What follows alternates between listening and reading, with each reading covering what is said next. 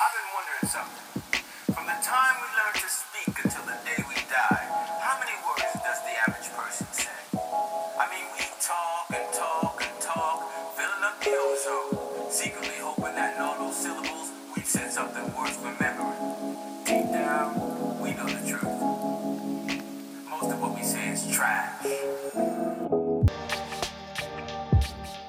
Dnešní podcast je takovým rozhovorem o provozování kaváren nebo nějakého kávového biznesu obecně. Eh, Reaguje na množící se dotazy a dlouhodobou vlastně dlouhodobý hledání nějakého koncenzu na to, jakým způsobem by ty biznesy měly fungovat. Eh, Bavíme se vlastně s Arnoštem, který dlouhodobě dělá v obchodu Mama Coffee. Čau. A, eh, a, a je to vlastně taková je rozhovor, který, kde asi víc budu mluvit já než Arnošt, ale každopádně je, se pokusíme hledat a najít odpovědi na eh, takový často se objevující dotazy, které se týkají právě toho fungování eh, kaváren a kávového biznesu, to jako takového. Hm. Eh, Já bych asi začal úplně obecnou otázkou, která se týká nějaký motivace k otevření kavárny, no vůbec začít dělat kávový biznes. To, co, s čím já se setkám asi nejčastěji, je to, že, eh, že se to vlastně lidem líbí. Že ty lidi mají vlastně nějakou představu, možná i jako romantickou toho, že vždycky chtěli přece kavárnu a že to je prostě skvělý a že to je to, co jako si chtějí odevřít, jako, že to je, ten, to je ten sen nebo ten, jako ta představa toho, že tohle je vlastně to, co by, co, co, k čemu si vždycky jako blížili. Ale zároveň to, co já se snažím vždycky těm lidem vysvětlit, je, že pokud vás baví kavárny, tak do ní choďte. Ale pokud chcete v tom e, jako podnikat, tak to prostě musí mít ty základní pravidla. To znamená, to pravidlo jedna je, že to musí být dobrý a udržitelný, živo, dobrý a udržitelný živobytí pro vás. Pokud se to dostane do toho modelu, že to není tohle, že to tohle nesplňuje, tak to prosím nedělejte. A je teda možný to dělat jenom pro radost? Nebo... Podle mě to jde, ale zároveň bych potom eh, ty lidi motivoval k tomu, ať to dělají jako zaměstnanci, ale ne Hmm. jako někdo, kdo je provozovatel té kavárny. A zároveň je otázka, já bych asi takového člověka do určitý míry nechtěl moc zaměstnat, protože ta motivace musí být i právě ten výkon, ta, to, že ta věc je udržitelná. Eh, A ani, já neříkám záměrně, neříkám jako zisková, protože zisková je ještě jiná, jako, nebo vysoce zisková je ještě nějaká jiná situace. A řekl bych, že je velmi těžký takový biznesy udělat, na to v této době, která je, řekl bych, jako naprosto turbulentní, nejenom kvůli covidu, ale i kvůli mnoha jiným, jako, mnoha jiným aspektům. Ale udělat ten biznes udržitelný, to znamená, že prostě zaplatíte všechny ty věci, můžete si dovolit investice, můžete si dovolit investice do lidí, který chcete zaměstnat a e, zbyde vám a můžete vodit na dovolenou a můžete dělat prostě věci, které zároveň chcete na té osobní rovině. To je něco, co dost často vlastně není úplně možný pro spoustu vlastně provozovatelů těch mm-hmm. kaváren. A přestože to vypadá jako takový dream job, jako, tak to prostě opravdu vlastně tak jednoduchý není. Hm. Takže vlastně jakožto majitel, nebo dejme tomu provozovatel kavárny, asi potřebuji nějaký manažerský schopnosti, nebo Rozhodně, to, co si spoustu těch lidí neuvědomuje, že to je vlastně kombinace příliš mnoha různých eh, jako velmi sofistikovaných témat na, na jednom poli hracím. Jo, to je, ty kavárny vlastně kombinují něco, co je mezi interiérovým designem, mezi mm, řízením, velmi specifickým řízením mnoha různých eh, zaměstnanců, často lidí, kteří poprvé vstupují třeba do, do toho eh, vůbec zaměstnaneckého poměru. Čili ty zkušenosti třeba nemají a nevidím vlastně moc, co od toho očekávat. A e, do toho je tam prostě celá řada věcí, které jsou v podstatě velmi sofistikovaným zboží znalstvím, kdy ty lidi musí rozumět tomu, co dostávají, ať už od těch dodavatelů nebo e, sami, co třeba vyrábějí a tak dále. Čili ta, to, ta kombinace těch, těch mnoha aspektů, který ty musíš při tom provozování té kavárny obsáhnout, je tam velmi dneska jako zcela zásadní věc, která se týká marketingu, zcela zásadní věc, která se týká prostě grafického designu, ne, minimálně na té úrovni toho zadavatele samozřejmě. Tím já, neče, tím já nechci říct, že člověk, který si otevře kavárnu, musí obsáhnout něco takového. Samozřejmě vůbec ne. Na druhou stranu, člověk, který si chce otevřít kavárnu, musí mít vlastně jakoby vizi toho, že eh, právě bude schopný udělat tu kavárnu tak, aby byl schopný zaplatit ty jednotlivý lidi, kterým těm tématům za, jako rozumějí. Znamená, že bude schopný zaplatit dobrýho grafika, bude schopný sehnat někoho, kdo bude dobře jako prezentovat tu, tu, tu jeho kavárnu, ať už na sociálních sítích nebo jinou formou, tak, aby ta kavárna vlastně byla jako uh, úspěšná, aby, aby si našla to svoje, to, to, to svoje publikum. Jo. Hmm, jsou, lidi, kteří to, pardon, jsou lidi, kteří to zvládnou jako sílou své osobnosti, což je skvělý. Ale čím jakoby u těch nových podniků to tak jednoduchý opravdu není. Říkal jsi, mluvil jsi o úspěšný kavárně, co to vlastně je úspěšná kavárna? Ta, co má zisk, nebo ta, co má i třeba nějaký jiný přesah?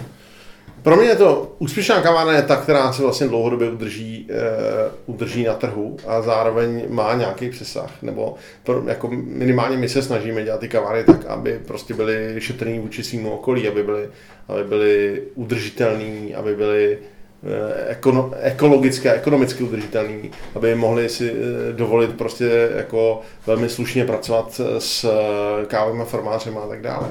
Že to není, to není, ale řekl bych, že to není jakoby to, ta, ta naše pozice je trošku jiná v tom, že to je hmm, kombinace no. pražírny, kávových projektů, pekárny i vlastně těch kaváren jako kaváren. Ale myslím si, že ta jako dobrá kavárna je prostě místo, který je Eh, přirozeným místem setkání ve svém jako okolí, eh, který je místem, který zve k nějaký návštěvě eh, a který nabízí prostě slušné služby a zajímavý, zajímavý servis a který prostě kombinuje hmm. jako právě kombinací těle těch mnoha různých témat. Jo. I proto je to vlastně tak těžký, protože to není jenom o jednom, o jednom tématu, znamená, není to jenom o tom produktu, ale je to mnohem víc o tom servise, o těch lidech, kteří tam obsluhují, teda o tom, o tom celém nastavení, o tom ambientu, který tam je, o tom vztahu k tomu okolí, o tom umístění té kavárny. Čili těch hmm. témat je opravdu hodně, který musí být protnutý v tom jednom místě. Hmm. Takže když se pak všechny zase témata skloubej, tak to může být jak dobrý biznis, tak vlastně i moje radost, že? Ideálně jo, já si teda ne, jako rozhodně si myslím, že jsou mnohem, mnohem jednodušší způsoby, jak, jak dělat jako úspěšný biznis. Hmm. Ve smyslu, e, prostě ta, jak jsem říkal, ty kavárny prostě kombinují příliš mnoho rizik a příliš mnoho témat najednou, tak, aby to byl vlastně jako jednoduchý biznis. Eh, na druhou stranu ano, je to něco, co vlastně opravdu eh, velké množství lidí vnímá jako ten svůj jako sen, odevřít si ten svůj podnik.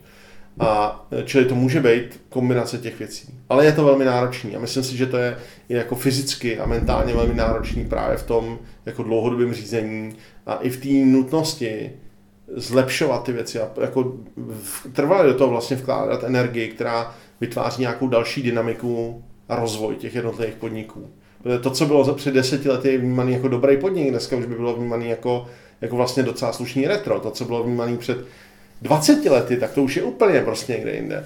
A je otázka, jestli to, jestli to vlastně ty podniky potom ekonomicky zvládnou jakoby ustát. Hmm tak teď bych přešel už nějaký jako praktický stránce. Dejme tomu, že si chci otevřít kavárnu, mám vyhlídnutý nějaký prostor a můžu nějak poznat, že třeba bude vhodný pro, pro ten můj biznes.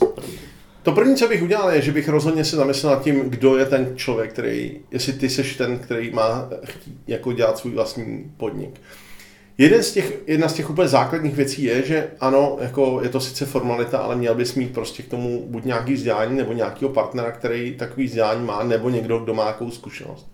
Z hlediska živnostenského oprávnění, který vlastně k tomu v Čechách jako dovoluje dělat takzvanou hostinskou činnost, ty musíš mít buď 6 let praxe v nějaký gastronomickém podniku, kterou musíš mít potvrzenou v podstatě dneska uh, pracovníma smlouvama z té doby, nebo musíš mít tříletou praxi a nějaký vzdělání, a nebo musíš mít vzdělání odpovídající. Případně prostě samozřejmě živnostenský úřad eh, jako v tvém eh, bydlišti nebo jakýkoliv jiný, tam můžeš směřovat to, co vlastně potřebuješ nějakou z hlediska toho sama sebe, z hlediska toho biznesu, jako jenom, jenom vytvoření toho toho živnostenského oprávnění. Uh-huh. Můžeš to dělat jako ty, jako fyzická osoba, můžeš to dělat jako SRO, můžeš to dělat jako akciová společnost, ne? to je už, můžeš to dělat teoreticky jako nezisková organizace, která si zřídí tu živnost, ale musí mít pořád toho člověka, který vlastně to jakoby zaštítí, uh-huh. který je jakýmsi garantem toho. Ty se ptal na ten prostor. Ten prostor je samozřejmě jako klíčový, především v tom, jestli je vhodný pro to a jestli je na nějakém místě, který je jako obecně dostupný, nebo je to to místo, který dá se předpokládat, že by tam ty lidi chodili nebo, nebo že by to prostě fungovalo jako, jako taková. Mnohdy lidi mají pocit, že prostě našli vlastně úplně jako to, to zásadní místo, který je to úplně nejlepší na světě, protože přece jako splňuje, nevím co, protože má, je koloudovaný, ale je na nějakém místě, který je úplně nedostupný, nebo je, nebo je to, nebo tam vůbec nejsou žádní lidi v okolí a, a vlastně tam je strašně, jako strašně složitý přístup třeba, nebo je, je to, to, samozřejmě existují jaký podniky a fungují, jako tím nechci říct, že to nejde, je to jenom vlastně zase něco, co je o krok složitější. Je to nějaká překážka. Je to určitá překážka. Stejně tak, jako vlastně určitá překážka může být to, když ten prostor je něco jiného a měl by být z něčeho jiného ten gastronomický provoz, nebo ten, ta kavárna, nebo ať už je to, takže, nebo espresso bar, nebo cokoliv. Takže je to složitý proces nechat se skloudovat přesně na provoz kavárny? Nebo? Není to tak strašně složitý proces, ale každopádně to nějakou dobu trvá a minimálně by jako všichni, kteří o něčem takým uvažují, by měli si prostě sednout s nějakým architektem nebo s nějakým stavařem nebo, nebo s někým jiným, kdo ví, jak ten proces funguje a který minimálně a ideálně před podpisem smlouvy o tom prostoru jim řekne, jak dlouho to bude trvat. Protože, a to, a to ještě jenom k tomu říct, jak dlouho to tr- bude trvat, taky strašně závisí, jaký vlastně jsou podklady pro to a jestli se to vůbec povede a tak dále. Není to jako, že by to vůbec nešlo, samozřejmě ten proces má úplně jasný pravidla, ale problém s jakýkoliv stavebního procesu v České republice je, že poměrně jako hodně složitý a má mnoho mezikroků. To znamená, že máš hodně moc různých úřadů, kteří se k tomu záměru vyjadřují. A může teoreticky to jako dojít do stavu, že to trvá třeba v, jako v horizontu let. Jo. A což se zdá, jako, že to je prostě úplně unreal, ale tak to prostě opravdu bohužel může fungovat. Hmm. A jasně jsou lidi, kteří to umí jako výrazně asi udělat rychleji, jsou lidi, kteří to jako eh, taky závisí to, jak to člověk chce dělat slušně v úvodovkách.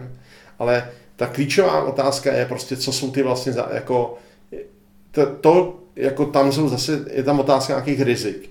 A v momentě, kdy jako člověk není majitelem toho prostoru, ale vlastně je jenom nájemcem, tak ty rizika prostě jsou, jako, jsou na jeho straně do určitý míry. Protože pokud někdo podepíše smlouvu a řekne, OK, jako musíte platit nájem, ale ten prostor ještě na to není cloudovaný a vy musíte platit prostě nájem od začátku, tak to prostě může taky trvat opravdu poměrně dlouho, třeba i vlastně několik let na to, a jako než se to dostane do toho bodu, že to je opravdu jako prostor, který je k tomu skloudovaný. Hmm. A to samozřejmě jako ten dost často ty lidi prostě přijdou s tím, že OK, tak já vlastně tady mám záměr, jako mám tady prostor, není skloudovaný, nemám tu zkušenost, ne, ale mám tady nějaký kávar od nějakého kámoše, chci to zítra otevřít. A ten, jakoby ten, jako samozřejmě jde to takhle punkově udělat, jako rád bych to rozhodně nedoporučal, ale ta věc hlavně je, že to výrazně zvyšuje riziko na všech možných různých úrovních. A ten, eh, ten jako ten sen v úzovkách se může prostě potom jako vlastně docela jako otočit do dost jako problematický zkušenosti právě protože třeba tam někdo vymyslel nějakou ještě kuchyni a tak dále. Znamená, hmm. to první, co bych udělal, když prostě někdo si chce vlastně otevřít tu kavárnu, nebo mluví furt o kavárně, a to může jako opravdu jako, nevím, filter bar, nebo já nevím, něco, něco no, jako podobného, prostě nějaký podnik, aby si jako primárně sepsal, co vlastně, co vlastně chce dělat, co je ten záměr. Řekl si, jestli, jako, co, je ten, co jsou ty potřeby, které budou na úrovni technologií, na úrovni obsluhy, na úrovni toho prostoru jako takového. Aby si vlastně jako tu věc co nejvíc jako dostal do nějakého procesu a do nějakého nastavení úplně základního a taky do nějaký jako vlastně investičního záměru. Hmm. I když to zní strašně, protože jako by, jak chceš ten člověk namítne, a přece to je můj sen, tak já nechci to dělat do investičního záměru, ale ta věc je, že kdy, i když člověk má nějaký sen, tak musí vědět, kolik stojí a že je třeba ochotný prostě ty, jako ty prostředky do toho investovat. To je úplně skvělé. Hmm. Ale musí si být jistý, že to jako, že vlastně chápe veškerý ty kapacity a potřeby, které okolo toho jsou. A myslím tím i jakoby mentální a časové kapacity, protože každý ten krok je i když se zdá jako vlastně, že je relativně jasný a srozumitelný, tak se fakt může ukázat, že je poměrně náročný z hlediska nějakých, z hlediska fakt jako, jako řekněme, té mentální náročnosti nebo nějaký jiný náročnosti tak, aby, aby se pak realizoval. Hmm. A je otázka, jako jestli potom člověk teda chce ho nakonec realizovat nebo ne. Hmm.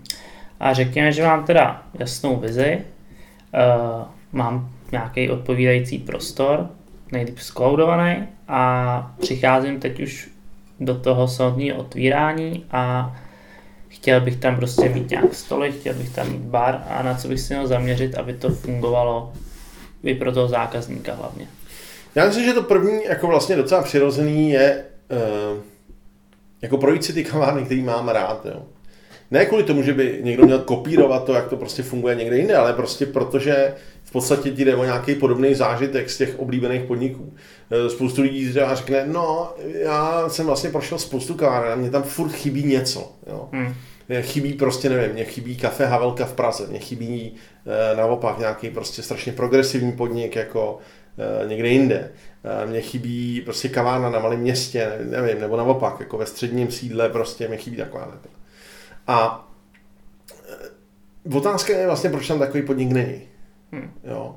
Otázka, co vlastně, jestli, jako přirozeně, jestli ty zákazníci vlastně takovýhle podnik budou vyhledávat, jestli ta, ta vize, kterou si ten člověk sám jako vytvořil, jestli to dává nějaký smysl, anebo to je jako vize, která je utopická, protože třeba opravdu nejde zaplatit, nebo naopak e, je tak drahá, že vlastně nejde realizovat. Jo, nebo tam není poptávka potom. Jo. Ale obecně já bych teda primárně, jako určitě bych si prostě, bych vlastně e, zkusil ten, ten nápad konzultovat s pár svýma jako blízkýma lidma. Hmm. I právě bych se snažil jako si uvědomit, kolik času bude e, mě trvat ty jednotlivé kroky udělat. To znamená nejenom na té úrovni tý fyzi, toho fyzického prostoru, ale i na úrovni toho řízení, toho, toho záměru, toho, toho projektu jako takového. Z hlediska rozmístění, eh, rozmístění eh, nebo toho celkového nastavení bych si jako udělal tabulku, která, i když to zní strašidelně, tak bych si rozhodně udělal tabulku, která mi bude říkat, eh, kolik, kolik jako mě ten stojí jakýsi fix toho měsíce, hmm. kde určitě budou věci typu eh, náklady na ten prostor, na pronájem, nějaký náklady na zálohy energií, náklady na odvoz odpadů, náklady na osu, náklady na prostě jiný takovýhle, hmm. Eh, takovýhle eh, služby, které musí být součástí. A následně bych si k tomu dal ty další přirozený náklady, to znamená ten největší logicky, ten největší náklady na lidi, a ty lidi, včetně nějakých odvodů a dalších věcí. A vlastně bych si ideálně s nějakým jako trošku zkušeným účetním si sednul nad tím svým záměrem a řekl, jestli mu to vlastně dává smysl. A logit, tam vzniká jako takový klíčová, klíčová jako eh, klíčový problém v tom modelování vlastně toho, jak to teda bude fungovat. Jo. A asi bych prostě, jako mně přijde rozumný pracovat se třema nějakýma variantama, nějakou optimistickou, jasně, člověk chce slyšet, že to prostě bude fungovat, nějakou méně optimistickou a nějakou tragickou. Jo. Zma eh, říct si prostě, co se stane, když jako přijde 20 hostů, co se stane, když přijde 50 hostů, co se stane, když prostě přijde 10 hostů, jak to bude fungovat, co jsou ty věci, které eh, si ty lidi objednají a co vlastně očekám, že budou ty zisky v případě té kavárny. Tohle je strašně složitý modelovat, protože eh, ta, eh, jasně existují proto modely, existují proto modely, které jsou především poměr eh, procházejících lidí k tomu vstupu do toho podniku a nějakýmu, jako nějaký běžný tržbě. To určitě existuje, ale jednak, jednak to chování těch zákazníků je vždycky trošku jiný. Znamená, nejde úplně přesně říct, OK, takže když budete mít 500 lidí, kteří projdou okolo, tak to znamená, že vy do takovýhle procento určitě k vám vejde a takovýhle hmm. procento utratí takový, tolik a tolik peněz. Jako sice ty modely se tímhle tím směrem především v těch nákupních centrech jako směřují. Ale jako nejde to úplně, nejde to říct, jednak ty data většinou nejsou úplně dostupný a druhá eh, se to mění v jako mnoha různýma dalšíma proměnejma. Mění se to mimochodem i v rámci roční doby, mění se to v rámci různých chutí, které jsou mnohdy i jako lokálně daný, mění se to módou. To, co bych třeba popsal jako takovýhle příklad, je, že se prostě výrazně mění za poslední dobu eh, batch a filter nebo batch a handbrew, který se prostě eh, eh, fakt změnili oproti espressu a, zrostly a teď se taky dostáváme na nějaký, na nějakou prostě úroveň, která bych řekl je víceméně Hmm. Jako konstantní a nebudou, ne, nedá se moc očekávat, že by to jako rostlo nějak šíleně dál. E, na druhou stranu e, je tam prostě z hlediska té technologie, ty budeš teda potřebovat obě ty technologie a nebudeš potřebovat jenom jednu. Jo? Protože, e, protože ty lidi buď budou chtít teda to batch brew, a nebo budou chtít, nebo hand brew, a nebo budou chtít to espresso. Jo? A za mě jako sadit děláme jenom filtr, je to možný, určitě je to jako jasný statement. Otázka je, jestli to bude prostě finančně fungovat. Spoustu těch věcí vlastně jaký funguje ne, jako, ne úplně dobře, funguje skvěle marketingově, ale není jasný, jestli funguje vlastně jako hmm. biznisově. Ale ještě k eh, těm technologiím vlastně můžu mít batch brew nebo hand brew a náklad na to moc velký nebude. Ale když chci dělat espresso, tak asi ten prvotní investiční náklad na ten kávovar bude hodně vysoký. No, jako samozřejmě to je, jako ano, espresso kávar je většinou jedna z nejdražších položek vůbec z hlediska nějakých technologických investic do kavárny. A Teď- mlínek. A mlínek, jasně. A, a případně jako další typy mlínků, který tam prostě můžeš Hmm. mít prostě z hlediska třeba prodeje váženého kafe, kdy část těch zákazníků prostě vždycky bude chtít, aby si, uh, aby si mohli namlít tu kávu v té kavárně. Ty můžeš samozřejmě říct, ale my to neděláme, prostě já to dělat nechci a tím se jako vymezit vůči a říct, jako my jsme víc specialty prostě, protože přece my nebudeme mlít jako kávu, kterou vy si tady u nás kupujete. E, Otázka je, jako jestli to je dlouhodobě jako výhodnější strategie z hlediska těch zákazníků a tomu vztahu k těm zákazníkům. Jo, jestliže prodáváš drnkový kafe, jestli teda vlastně máš jim umožnit, aby si to u tebe namleli nebo ne. To je prostě, to opravdu závisí na tom konkrétním konceptu, který ty konkrétní kavárny nebo, nebo v tomhle tom to můžou být jako třeba jenom jako prodejní, jako prodej vážného kafe bez toho, že by to byla kavárna. Nějaký jiný koncepty, tak to samozřejmě prostě fakt závisí na tom, jako, jaký, jakýsi filozofie nebo tom osobním přístupu. Ty, jako abych se vrátil k té otázce na ten kávar, uh, určitě to tak je, prostě ten kávar, to je jako položka, která je minimálně vyšší desítkách tisíc, spíš sta tisíců. Uh, problém toho je, že vlastně často ty lidi mají pocit, no, OK, já si koupím nějaký starý kávar a vlastně na tom strašně vydělám, protože to je prostě fakt jako 10 let stará, ale skvělá mašina prostě. A, eh, a, a tím pádem já nepotřebuji dělat tak velkou investici a bude to jako dobrý a bude to fungovat.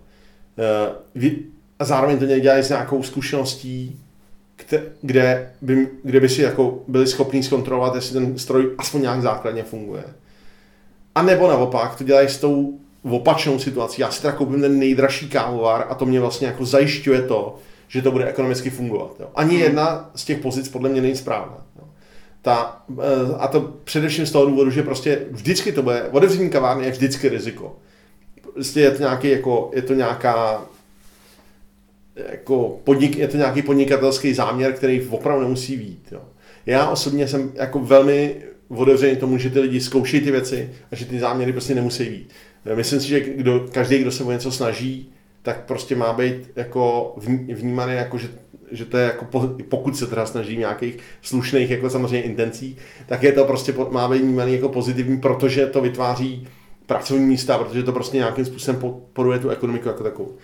A na druhou stranu, tím spíš jako se to má dělat nějakým způsobem, který je e, zase jako zvládnutelný, možný a rozumný. To znamená s minimalizací do určitý míry těch jako zjevných rizik. Jo. Znamená, když někdo řekne, jo, to první, co musím udělat, je, že si musím koupit kávar za 500 tisíc, protože to je to klíčové, na čem to stojí, tak já vím, že, nebo z mý zkušenosti vím, že to není to, co na čem to stojí. Hmm. Třeba pro mě je mnohem důležitější jako věnovat se těm lidem a, a jejich tréninku a, a vlastně jako práce s těma lidma a investicí do těch lidí, než to, jestli to, uh, jestli to máš takovýhle nebo takovýhle kávar. Hmm. A víme, že někteří dodavatelé kávy vlastně umožňují zapůjčení kávovaru. Myslíš si, že to může být třeba hlavní motiv, proč si vyberu zrovna tohle z toho dodavatele, že mi dodají tu technologii? Nebo My- podle čeho si obecně mám vybrat, odkud tu kávu budu brát do svý kavárny?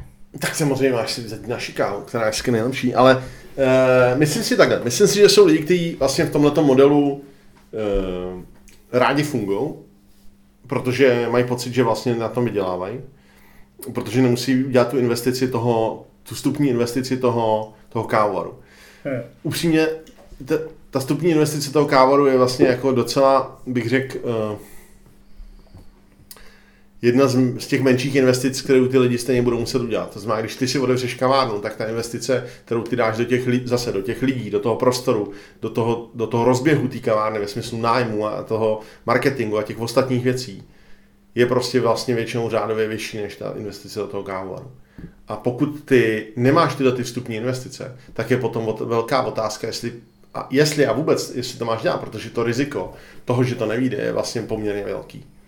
Uh, jsou místa na světě, kde prostě kavárny vydrží průměrně půl roku. Hmm. Má, jakože, což je strašný, to je strašný číslo vlastně. Jsem, že každý půl roku průměrně tam ty podniky zaniknou, tak je to vlastně děsivý úplně. Na druhou stranu, eh, samozřejmě vlastně nějakým způsobem se ty věci musí točit, nějakým způsobem tam musí, musí vznikat ta ekonomická dynamika. Já jsem jako přesvědčený o tom, že uh, ta výhodnější strategie v tenhle moment je vlastně mít mnohem větší svobodu v tom, v tom výběru té kávy. A ten, uh, ty modely toho fungování, jako my vám pronajmeme a vy máte nějaký odběr a ten odběr je definovaný smlouvou, vlastně dost často vycházejí ekonomicky nevýhodněji. Protože znamenají, že jako nějaký upsání se k odběru, který v podstatě znamená, že ty jako defaultně zaplatíš víc Hmm. Bez ohledu na to, jestli to potřebuješ nebo ne. Zná, abych to prostě dostal do reálných jako věcí, tak jako kavárna, která vůbec neví, jak bude fungovat, e, jako podepíšeš smlouvu, která říká, že budeš vařit jako nevím, 6, 8, 10 kilo kafe, nebo budeš odebírat 6, 10 kilo kafe měsíčně za nějakou nesmyslnou cenu a především nějaký úplně nesmyslný kvalitě. A teď jakoby ty máš teda, ty máš teda takovýhle kontrakt, který, je, který má, nevím, x měsíců výpovědní lhůtu, ty si nainvestoval několik set tisíc do té kavárny. Máš tam nějaký, jako každý měsíc nějaký platby. A do toho, jako do toho ti to kafe nechutná. A teď jako seš vlastně jakoby nic s tím nemůžeš dělat. Kromě toho teda, že na té technologii samozřejmě nesmíš vařit jiný kafe. To je jakoby podlo, jako, hmm. protože to, to prostě, to, to ti ta smlouva třeba zakazuje. A vlastně to nefunguje. Ale musíš odebírat to kafe. Takže to je takové jako, pro mě to je vlastně přesně ten způsob, který mě nedává vůbec žádný smysl dneska. To, co, protože to vytváří nějaký závazek, který do, prostě pro tebe může být vysoce nevýhodný. Jo. To, co, nebo, jako do, to, co já bych uvažoval, jako by vlastně primárně, jestli, jestli nejde dělat to, že, že máš nějaký jako nějaký malý provoz, který ze kterého ty pokročuješ někam dál. To znamená, jestli, jestli vlastně nezačít jako co nejdřív nějakým, s nějakým prostě malým batch brew, jako, který hmm. se strašně rychle dokáže zaplatit samo sebe, jako z hlediska eh, ceny té technologie, ze kterého potom ty pokročuješ dál, a už je to teda nějakým espresso nebo něčím dalším. A je to něco, co prostě může být taky vlastně jako ten začátek a k tomu prostě pak, pak to pokračuje někam dál a vlastně to dál jako vyvíjí nějaký, jako, nějaký rozmach no, postupný. Jo ale jako není to jednoduchý samozřejmě. Jo. Jako, vlastně jako, jako když se já podívám na tu naší, jak my jsme začínali, jak my jsme začínali klasicky, takže jsme prostě si koupili nějaký starý káva, jednoduše, protože jsme prostě na té nové neměli. Čili já nechci říct, že to je špatná strategie. Myslím si, že to je dobrá strategie, ale snažil bych se prostě, nebo že to je možná strategie, ale snažil bych se o tom uvažovat jako tak, že uh, bych se minimálně našel někoho, kdo to umí, kdo té technologii trochu rozumí. Kdo prostě řekne, OK, tohle je dobrý díl, nebo je to úplná blbost. Jako. A, uh, a snažil bych se prostě pracovat s tím. Protože ještě musíš uvažovat o tom jako jinak. Jo? Musíš o tom uvažovat, když to postavíš opravdu na kafe a ten podnik, a pak ti ten kávar nefunguje, tak to vlastně je blbý v tom, že ty to, to, to klíčové, co ty prodáváš, tam vlastně není. A tím, tím, je, vlastně, tím je vlastně poměrně vysoká ztráta. Jo. Čili, nebo rizik, zase zvyš, zvyš, zvyšuješ tím to riziko. Čili pro mě je zároveň ta otázka to, jestli ten dodavatel je schopný vlastně jako pracovat i s tou technologií, jestli umí prostě mi jestli, opravit, umí, jestli umí ten kávar, který mi prodá opravit, jako hmm. jestli mi umí se mnou, jestli se mnou nějakým způsobem komunikuje ohledně toho a umí e, zajistit nějakou třeba náhradu té technologie nebo zapučení té technologie v nějakou dobu a tak dále. No. To všechno jsou aspekty, které bych rozhodně zohlednil. A ta, to se teda taky samozřejmě my snažíme jako realizovat. My se snažíme to jako mít nějakou náhradní technologii prostě pro situace, které takový, který jako logicky můžou nastat. Ne? Narazili jsme ještě jakoby na kávu jako takovou, jako surovinu. A víme, že se liší dost cenově na trhu. A proč si myslíš, že to je a na co by se měl jakožto provozovatel zaměřit? Jestli třeba jít po té nejlevnější, i když vím, že to třeba nebude tak chutnat, nebo investovat do té kvality? No, jako částečně, já jsem jakoby o tom malinko už mluvil, já si prostě myslím, že vlastně ta chuť je jako úplně zásadní. Kromě toho je tam prostě podle mě zásadní to, jako co, co vlastně, jakou surovinou, s jakou surovinou chceš pracovat. Jo. Jako já rozhodně nejsem příznivec toho, že prostě to bude ta nejlevnější věc, prostě protože si myslím, že nejlevnější znamená dost často někde, dra, jako že to někdo zaplatil. jako to ká, ta káva je věc, kterou někdo musel vypěstovat. Někdo prostě, hmm. je to něčí práce. A je to jako říci, jako jestli chceš to nejlevnější maso, no. tak jako možná si ušetřil, no. ale otázka, jestli jako dlouhodobým horizontu to je něco, co je nějaká velká výhra. E, jako můžeš si koupit ten nejlevnější salám, ale jako hmm. pak je otázka, jestli to vlastně vůbec ještě je maso. No. E, podobný to, jestli jako ty si můžeš koupit tu nejlevnější kávu, ale je otázka, jestli pak ty lidi vlastně tam vůbec budou chodit k tobě, protože e, to bude jako chuťově. Prostě jako harakiri prostě a zároveň, když ty uděláš tu investici zase do toho prostoru, do těch lidí a do těch ostatních jako atributů té kavárny, tak tohleto, eh, tímhle tím to můžeš docela dobře zabít, no. Tímhle tím hmm. můžeš se docela dobře dostat do bodu, kdy to prostě nedá smysl. A častokrát káva není to jediný, co tam že prodává v té kavárně. Uh, dokázal bys i ze svých zkušeností říct, co se třeba nejlíp bude prodávat, jestli tam třeba vařit, nebo jestli se vyplatí prodávat nějaký zákusky, nebo třeba vytočit pivo? To strašně závisí na tom celkovém konceptu. Jako obecně čím víc eh, kuchyně, tak tím větší riziko. Eh, a ten důvod je to, že ten proces, ten proces vlastně je složitější o další a další témata. Když ty jako dost často právě ty lidi přichází s takovým jako před, s takovou představou, že to bude všechno, že to vlastně, já tam budu i trochu pít a budu tam trochu dělat tohleto a budu tam, no. je to možný, ale je to strašný energie, jako strašně, strašně moc energie. A vlastně dost často to vede k naprostému zahlcení toho člověka, který to prostě provozuje. A potřebuje že tam mít vlastně, buď teda, buďte jako speciální člověk, který má takový množství energie, že to je schopný do tohohle ventilovat a je to jako skvělý, prostě, protože to znamená, že to je opravdu jako zajímavá osobnost i jako hmm. jenom energeticky v tom, jako co nabízí tomu světu kolem. Ale je otázka, jestli to je udržitelný. Jo. Tak minimálně je to fakt další velký riziko, že jo? Jo, ale jako já spíš mluvím o té individuální rovině, jo? Jestli prostě, víš co, když ty si vlastně něco takového odevřeš a teď to, co si ty lidi dost často neuvědomují, že to vlastně strašně moc stojí na nich osobně, individuálně. Znamená, že ten sen, který oni si představují, že to bude vlastně hrozně hezký, pak bez toho, že by oni tam byli skoro každý den, nebude takhle fungovat. Jo?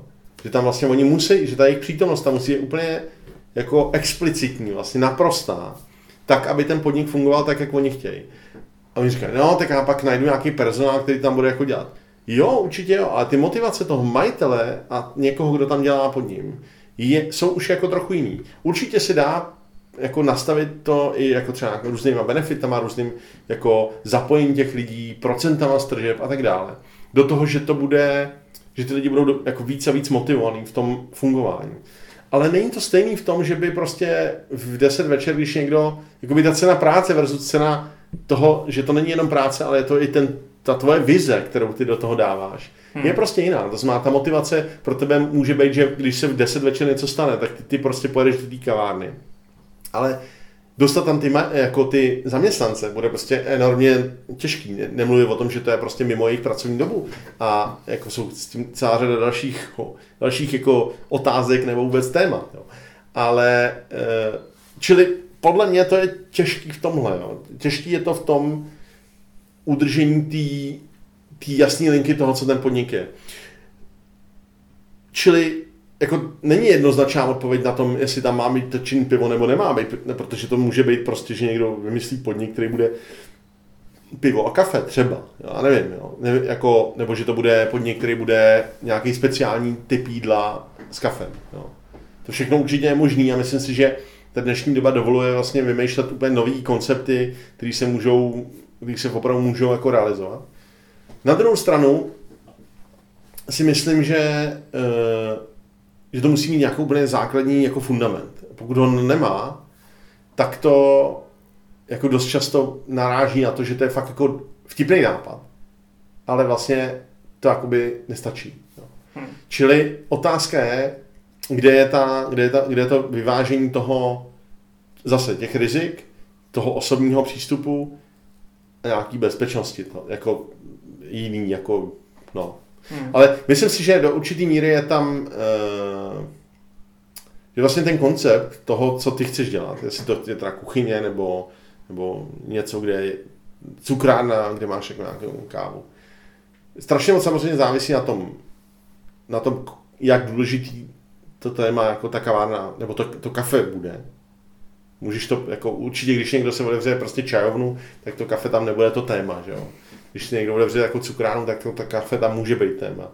Dokonce si myslím, že když si někdo teďka odevírá podnik, bych jako velmi uvažoval o tom váženém kafi, speciálně třeba v těch menších městech, protože by mě to, protože prostě si myslím, že vlastně jako čerstvě pražený lokální kafe je téma pořád. No.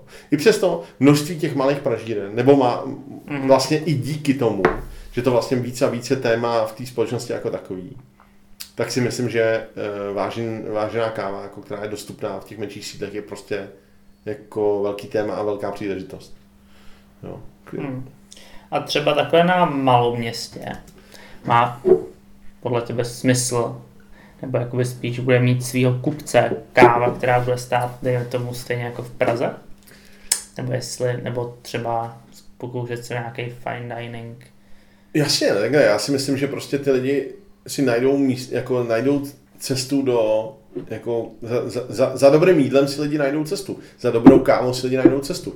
Ale máte nějaký, máte nějaký limit, jo. Jako samozřejmě, že jsou, nebo to je třeba daný nějakou sezoností, jo. Jako je jasný, že, že jsou turistické cíle třeba, nebo místa na, nevím, na, jako na horách nebo někde jinde, hmm. který můžou vlastně s tím letím pracovat, jo. A určitě jsou, jako určitě takových míst může být opravdu spoustu. Ale musí se prostě trefit do toho, do toho konceptu. Jo. Mm, a trefit se taky do toho, do té vlastně chutí těch lidí, že tohle je to místo. Myslím si, že spoustu těch lidí jako je ochotný utratit peníze za, za, dobrý, za dobrý produkt a skvělý servis. Ale jako není to nekonečný. Prostě ne, ne, není to, že, že takových podniků můžeš udělat 50 a bude to vlastně úplně jako samozřejmý. Jako ta samozřejmost, se kterou spoustu lidí jako odebírá ty podniky, ta je zarážející pro mě, protože si myslím, že to je velký riziko. E, a vlastně i zase, i riziko na té osobní rovině. To znamená, jo, jako nebo nevím, se se bavili o té kvalitě toho kafe. Prostě oni vemou nějaký kafe, který třeba má nějakou certifikaci a řeknou, OK, dobrý, takže protože to má nějakou certifikaci, tak to vyřeší to téma. Ale to tak úplně nutně není prostě. Podle mě to je mnohem komplexnější věc. Jo. My třeba eh, v, v tom našem uvažování o kafe, že jo, tři ty kávy, které my nabízíme, jsou prostě z nějakých přímých projektů. Jo. Kde to, to samozřejmě má za sebou strašně moc další práce, která třeba na tom není vidět. Ano, jako ty kávy nejsou certifikované, ale zároveň je tam prostě jako velké množství jako vstupů, kterými do toho dáme a velké množství jako práce konkrétních lidí, tak, aby eh, se to dalo realizovat, ty projekty. Hmm. A eh, do určité míry si myslím, že to je prostě jako, že, že to je něco, co je zajímavý, ale jako ta věc samotná, tu věc, jako když tam budeš k tomu, když, když někdo bude mít ten produkt a bude s ním blbě pracovat, nebude prostě, nebude jako investovat do svých baristů a baristek tak, aby prostě to fungovalo dobře, nebo bude mít pocit, že tam může hrát prostě blbý rádio a bude to prostě, nastaví tam prostě úplně divnou atmosféru, tak to prostě nebude hrát dohromady. A potom to prostě bude do určitý míry riziko, to prostě bude to zvyšovat nějaký riziko a třeba ten podnik vůbec jako nebude fungovat. Jo. Hmm když právě nefunguje a předpokládám jsem, že bude fungovat líp, měl bys nějaký třeba recept, co se dá zlepšit?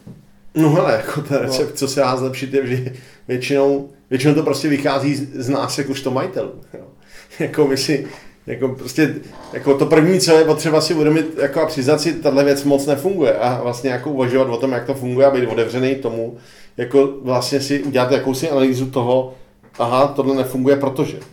Jo, a nefunguje to. A ty, ty důvody, co to znamená, že to nefunguje. Jako očekával jsem, že to bude vydělávat nevím, 150 tisíc měsíčně a já nebudu muset tady být každý den.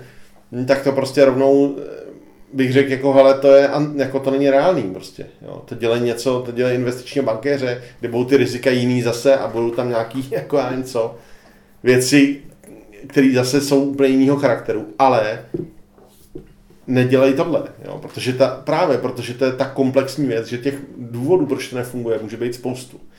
To znamená, to první bych si řekl, OK, je to, dává to smysl nebo nedá to smysl z pohledu zvenčí. Asi bych si zeptal taky svých kámošů, který třeba mám a který jsou a můžou si dovolit být vůči mě upřímný a snažil bych se slyšet i třeba to, že ty věci nefungují tak dobře a co jim na tom přijde jako problém a snažil bych se jako hledat ne jako, jako lidi, kteří jsou negativní, ale spíše lidi, kteří jsou konstruktivně kritický. To znamená, že řeknou, hele víš, já jsem tam párkrát byl a tadyhle byl prostě personál, který byl, nebyl vstřícný třeba, nebo já nevím, když ty tam nejsi, tak to prostě funguje blbě, jo? nebo uh, hodinu před zavíračkou už nemáte nic k jídlu, nebo já nevím, cokoliv jiného. A uh, jsou věci, které jsou věci, které si člověk může říct, aha, jasně, takže to, to je problém jsou věci, které si musíš uvědomit, že to vlastně zas takový problém není. Jo. To, že, nevím, to, že tam není nabídka úplně pro každýho, to může být taky docela silný bod toho podniku jako takového. Ale možná tam prostě je něco, co je tak rušivý element, nebo tak jako problematický, že to vlastně brání tomu podniku jako nějakému rozvoji. No. Hmm. no. můžeš to být i ty jako majitel, prostě. No. A mě by ještě zajímalo, jaký by si měl ten majitel třeba nastavit vztah s těma samotnými baristama, aby to fungovalo právě. To, to je strašně těžká otázka, protože na to jako asi jsou velmi rozdílné strategie. Jako jsou strategie toho, že jsi prostě hrozně friendly, eh, že do toho ty lidi investují jako ohromné množství sebe sama. Naopak jsou strategie, že ty lidi drží velmi formální vztahy, že si vykají, že se prostě, hmm. že to je jako, že jsou striktně definované pravidla. Uh, to asi neumím na to odpovědět úplně jednoznačně. To, co jako je podle mě zásadní, je nastavit si co největší přehlednost toho biznesu. Ve smyslu to, toho maj, těch majitelů nebo těch lidí, kteří, těch provozních nebo těch lidí, kteří za to mají jako zodpovědnost, aby se, dělali, aby se kontrolovaly ty věci ekonomické, aby se kontrolovaly uh, inventury, aby vlastně jakoby člověk v tom měl prostě pořádek. Jakoby takový ty punkový modely typu, že tady prostě 150 tisíc hotovosti, který někde se někde válejí, nikdo neví jak a tak dále, jsou sice jako eh, zábavný, ale myslím si, že to vede většinou k tomu, že to prostě jako nefunguje. A že to pak nefunguje jako kriticky, že to nefunguje, že najednou se tam prostě začnou ztrácet peníze, že tam začnou být úplně patologické věci, které se potom strašně blbě jakoby řeší v tom týmu jako takovým. Protože to logicky strašně hejbe tou dynamikou a těma vztahama, těma těch lidí, kteří, jako, tam spolupracují. Za zásadní je prostě nastavit úplně jako, a to my se taky snažíme eh, s tím jako pracovat s těma klientama, kteří třeba o to mají zájem, jako nastavit vlastně ten biznis jako takový, nastavit nějaký výkaznictví těch věcí, nastavit jako e, nějaký reporting vnitřní. Teď jako neudělat z toho korporát, ale udělat to tak, aby to prostě pro toho majitele bylo srozumitelný a přehledný. Eh, samozřejmě spoustu těch věcí ti dovolují dělat jako konkurentní třeba nějaký jako pokladní systém, který ti může vyjíždět část těch analýz, ale zároveň ty musí s tím pracovat nějak dál, že? protože tomu, aby si měl ty analýzy, nebo k tomu, aby si ty vlastně jako byl schopný pracovat s těma datama z toho pokladního systému, tak musíš tam prostě vkládat ty data jako zase na té skoro denní úrovni. Znamená, aha, tak někdo něco přivez, naskladně to, vyskladně to, dá to prostě proti sobě. Mm. A tohle je taky mimochodem spoustu věcí, které si ty lidi v momentě, kdy mají tu vizi toho a tu, tu jako ten, ten sen, že si otevřu kavárnu, tak tohle přesně není to, co je teda na tom zajímá. Že? Jako většinou není tak, aha, já se těším na to, až to budu kontrolovat. Že? Hmm. Jo, to je většinou na tom, že uh, já tam budu sedět s těma kámošema a budeme tam prostě mít jako, bude to to naše místo a budou tam ty výstavy, nebo já nevím, prostě budou tam ty koncerty.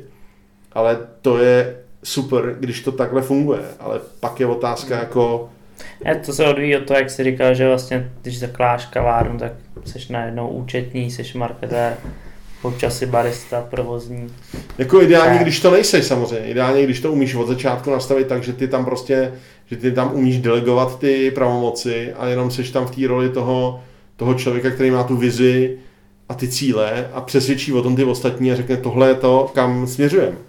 Což si dovedu představit, že tak klidně může fungovat.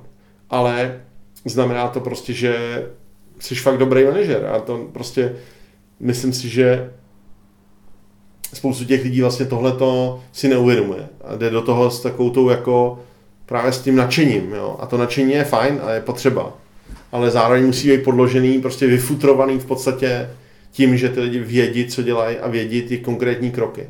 Hmm.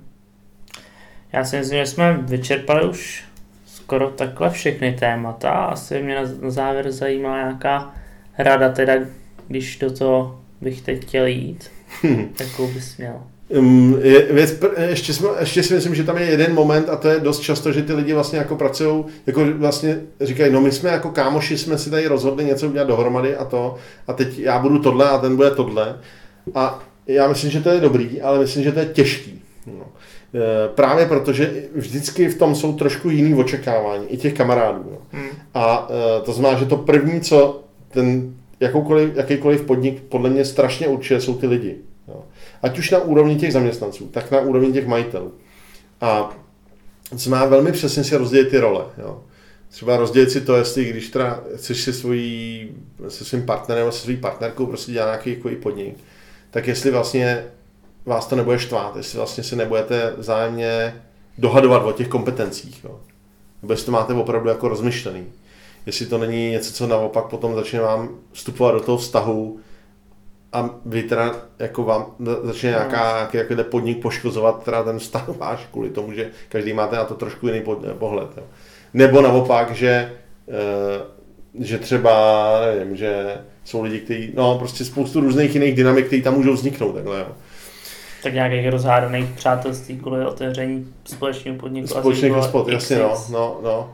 Čili, čili v tomhle směru jako bych si vždycky je podle mě strašně důležité, aby si ty lidi ujasnili ty, ty konkrétní role. Úplně jasně, ideálně napsali. Aby si řekli, co od toho ty lidi očekávají. Aby si uvědomili, že, ta, že otevřít to bude trvat nějakou dobu. A že ta doba bude prostě, že to je vždycky a priori jako riskantní věc, která nemusí být. A co se stane, když nevíde? Jo, jestli prostě teda kdy je ten moment, kdy si řekneme, aha, OK, tohle už nemá smysl, tohle je prostě za hranou toho, co si myslíme, že je dobrý nebo není. Jo. Tohle jsou vlastně jako klíčové věci, které můžou potom podle mě jako pomoct tím, jestli ty lidi, jestli to prostě vlastně funguje nebo ne. No. A myslím si, že to je potřeba vlastně velmi racionálně s tím jako zacházet. Jo. Eh, No, jak bych držel palce a samozřejmě bych, jako je strašně důležitý pracovat s těma, pracovat s těma partn, partnerama na různých, na různých jako úrovních. Eh, I na úrovni toho, že to prostě jako těch dodavatelů, jako vlastně se s nima eh, vlastně brát jako partnery, jako ba- bavit se s nima. Jo. Jako jsou třeba často témata, který, který různí lidi řešejí a, a myslím si, že je důležité se zkusit ozvat, říct, hele, já, já nevím, já tady řeším nějaký téma, mm, co si o tom myslíte vy, který, jo, ať už je to ta pražína kávy, nebo někdo jiný, kdo, nebo nějaký jiný partner vlastně v tom biznise, jo, nebo je to nějaký jiný dodavatel. A neumím říct, hele, já tady prostě potřebuji něco, tady prostě nějak to změnit, něco, něco nastavit. Myslím si, že to jsou, jako, že to, to je asi to klíčový, no. Eh, snažit se zároveň udržet ty partnerství. Podle mě to je strašně důležitý. Jako i teďka eh, během toho covidu to vlastně podle mě bylo strašně vidět, jak, eh, jak jako ty normální lidi zůstanou jako v tom směru normálně, někteří se prostě zbázní. Jako. Ale mm, pro mě jsou tam pak nějaké jako další témata, ať už je to právě jaká udržitelnost, jako ekologie a jiné věci, které mně přijdou hodně důležitý jako hodnotově. Jo. Ale to samozřejmě na druhou stranu může být někdo, kdo řekne ne, To je to, subjektivní. no. to je subjektivní, no jasně, já, já prostě, mě to vůbec nezajímá, já tady chci mít prostě jako tvrdý biznes, který eh, a tohle to logicky bude stát nějaký možná prostředky navíc. pro mě to jsou dobře utracený jako zdroje, ale na druhou stranu chápu, že i když s tím nesouhlasím, že jsou lidi, kteří prostě no. to vlastně nezajímá. Jo. Ale myslím si, že to je vlastně jako, jako důležitá, možná jsem v tomhle směru konzervativní, myslím si, že to je vlastně důležitá hodnota. Že vlastně čím dál tím víc to prostředí, ve kterém žijeme, je jako důležitý. No. Hmm. Tak já děkuji. Takže za... si odevíráš kavárnu. No, ty rizika jsou docela velký, takže uh, asi, asi bych s tím počkal. Jo, ok, no tak ale zase na druhou stranu jako je to radost, že jo? No ty sám si pracoval dlouho vlastně, ty, jsi, ty sám si pracoval dlouho jako barista. Mě by zajímalo vlastně, co třeba je pro, co je třeba pro tebe vlastně jako ta, co třeba pro tebe bylo jakoby nejzajímavější z té zkušenosti, protože ty si prošel od toho baristy až vlastně po, po obchod a po nějakého analytika. Eh, co, co je vlastně pro tebe jako nejzajímavější spíš, zkušenost? Uh, řeknu z druhé strany, že teď pro tuhle tu práci je pro mě hrozně důležité, že jsem vlastně mohl dělat toho baristu a že jsem se jakoby dostal k tomu, a že jsem to mohl jako si ošahat a oskoušet, než kdybych to prostě teď viděl jen tak teoreticky a viděl bych to jenom z, vlastně z druhé strany toho baru, než když za ním stojíš. Mm-hmm. A jako, to si myslím, že je dobrý, pokud si člověk tu kavárnu chce otevřít, tak si to prostě předtím ještě vyzkoušet. Protože... No ale třeba z té tvý zkušenosti máš pocit, že to, že jsi měl, nevím, čtyři roky si dělal, nebo tři, čtyři roky si dělal baristu, hmm. jako eh, dva, dobře, tak dva roky si dělal baristu a čtyři roky prostě pracuješ v té firmě, možná ještě díl, tak jakoby z tvýho pohledu jako ta, ta tvoje zkušenost je jako pro tohle dostatečná, že by si řekl, OK, já víceméně vím, jak takový podnik jako otevřít? To si myslím, že asi jo, ale zároveň díky tomu mi znám ty rizika, no, takže jako asi kdybych, uh, kdybych fakt chtěl jít do něčeho po hlavě, tak bych do toho díky těm zkušenostem šel. Ale zároveň myslím si, že člověk potřebuje nějaký kapitál na to. Mm-hmm. Bez toho to nejde. Takže jako zkušenosti by na to podle byly za těch pár let, ale nevím, já bych uvažoval víc racionálně a, a jako je dobrý se dobře promyslet. Mě ještě zajímá vlastně jedna, jeden pohled. Co je podle tebe to, co právě, jako by ty říkáš, uvažoval o tom racionálně, a na druhou stranu z toho tvýho pohledu možná to vlastně působí a to dost často podle mě tak ty lidi mají. No já jsem jako rok pracoval někde v nějaký kavárně a vlastně si, vlastně si uvědomuji, jak je to super. Ale právě to, co já tam cítím, je, že dost často je tam ta změna té dynamiky. Že ty jsi součástí nějakého týmu. A já to pozoruju, proč to pozoruju? Že třeba když člověk je barista, a hmm. nebo baristka, a potom se dostane do té roviny toho provozního, tak jak najednou se změní to, že najednou už není součástí toho, té partičky těch baristů a najednou je tam ten, který musí vlastně jako říkat, OK, takže prostě takhle jsou ty pravidla daný. A vlastně se stane tím šéfem a najednou se strašně změní ta pozice. Jo. A ty lidi mají vlastně najednou, jako jednak říkají, no tyjo, to je fakt jako vlastně hustý v tom, jak se to mění. Z hlediska toho, té vnitřní dynamiky toho týmu, jakože najednou už není to ten, ten kámoš, který, který, se kterým jsi na té směně, ale je to ten šéf. Což pro spoustu lidí je fakt jako problém. A na druhé straně vlastně se to mění právě s tím množstvím těch různých kompetencí a věcí, které musí plnit, což je no, prostě právě řízení těch inventů, různé jako další věci a tak dále. Jako já si myslím, že to je asi ta nejtěžší věc, najít ten balans mezi tím být jakoby kámoš mm-hmm. a když už ty lidi třeba je dlouho znáš a potom vlastně být jejich šéf, který je prostě bude umět a bude muset za něco, dejme tomu, sekat. Protože pokud bude asi jenom hodný a jenom kámoš, tak to fungovat nebude. Zároveň pokud bude jenom vládnout tvrdou rukou, tak to asi taky fungovat nebude. No, je to tak, no. Je to o tom balancu, no. Je to o tom balancu, ale zároveň jakoby, je to strašně těžké jako v tomhle to, to udržet dlouhodobě, jo? protože pro, i z důvodu toho, že ty lidi, eh, že vlastně motivace těch baristů dost často se právě mění v tom čase, v tom, OK, já se chci vlastně posunout někam dál. Když to u těch provozních je otázka, kam teda dál se můžeš posunout. Co to je? Jako, že budeš teda obchodník třeba se zanou kávou, nebo že půjdeš dělat nějaký kávový projekt, nebo co jsou ty témata. Mimochodem, zároveň to je strašně daleko od toho, od té pozice toho provozního, protože ty provozní jsou, čím dál, jako dobrý provozní je vlastně někdo, kdo je schopný artikulovat ty vize do něčeho velmi praktického v té kavárně a udržet to dlouhodobě. Jo. To znamená, někdo, kdo vlastně ví, OK, tohle děláme proto a proto, ta kavárna má být čistá, skvělá, servis má být dobrý, přesný, střícný, prostě tyhle ty všechny atributy. Chceme tam dávat nové produkty, chceme tam dávat nový jídla, prostě vlastně mít i tu invenci v tom, jakoby tohleto pomoc rozvíjet. A zároveň vlastně dlouhodobě fungovat v tom dlouhodobě. To je strašně těžká pozice. Jo? A zároveň třeba dáte nějaký jako inputy pro nějaký jako marketing nebo nějaký takový další, jako, další rozvoj těch podniků jako jiným způsobem. A versus to, že ty seš teda ten barista, který vlastně má jako velmi jasnou a vymezenou tu rovinu toho působení. Samozřejmě, i ten může dávat, aspoň teda v tom našem případě, může být vlastně strašně platným právě protože může dávat ty jednotlivé podněty. Jo.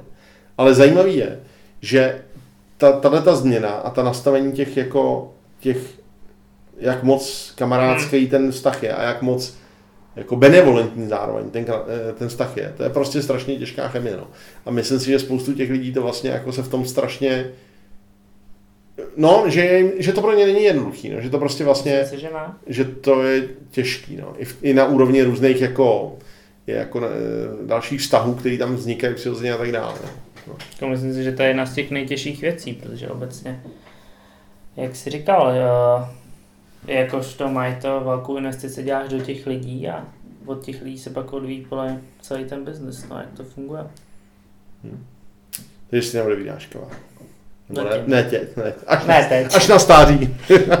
až budu mít ten sen. Tak. Až, budu, až budu mít ten zámek, ve kterém budu moct tu kavárnu dělat.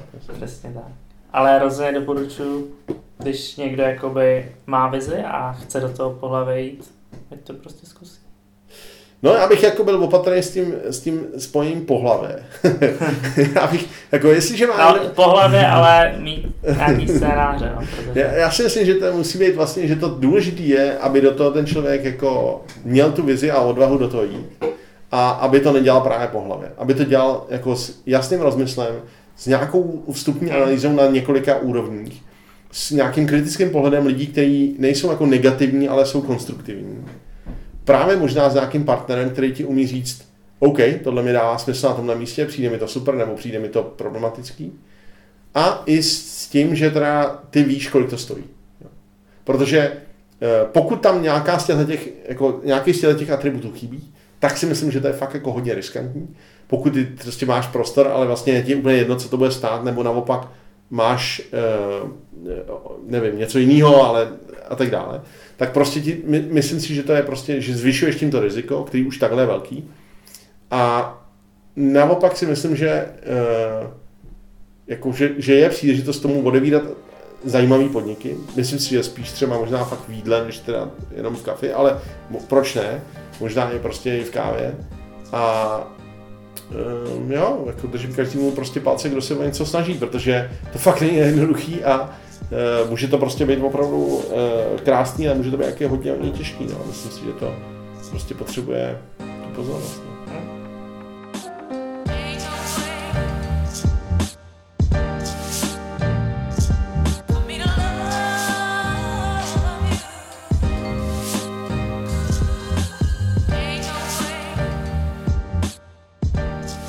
Tak jo, tak díky za rozhovor. Těším se na nějaké další, nějakou další zkušku. A eh, komukoliv, kdo se něco snaží, ať držíme palce. Tak se mějte. Čau. Čau.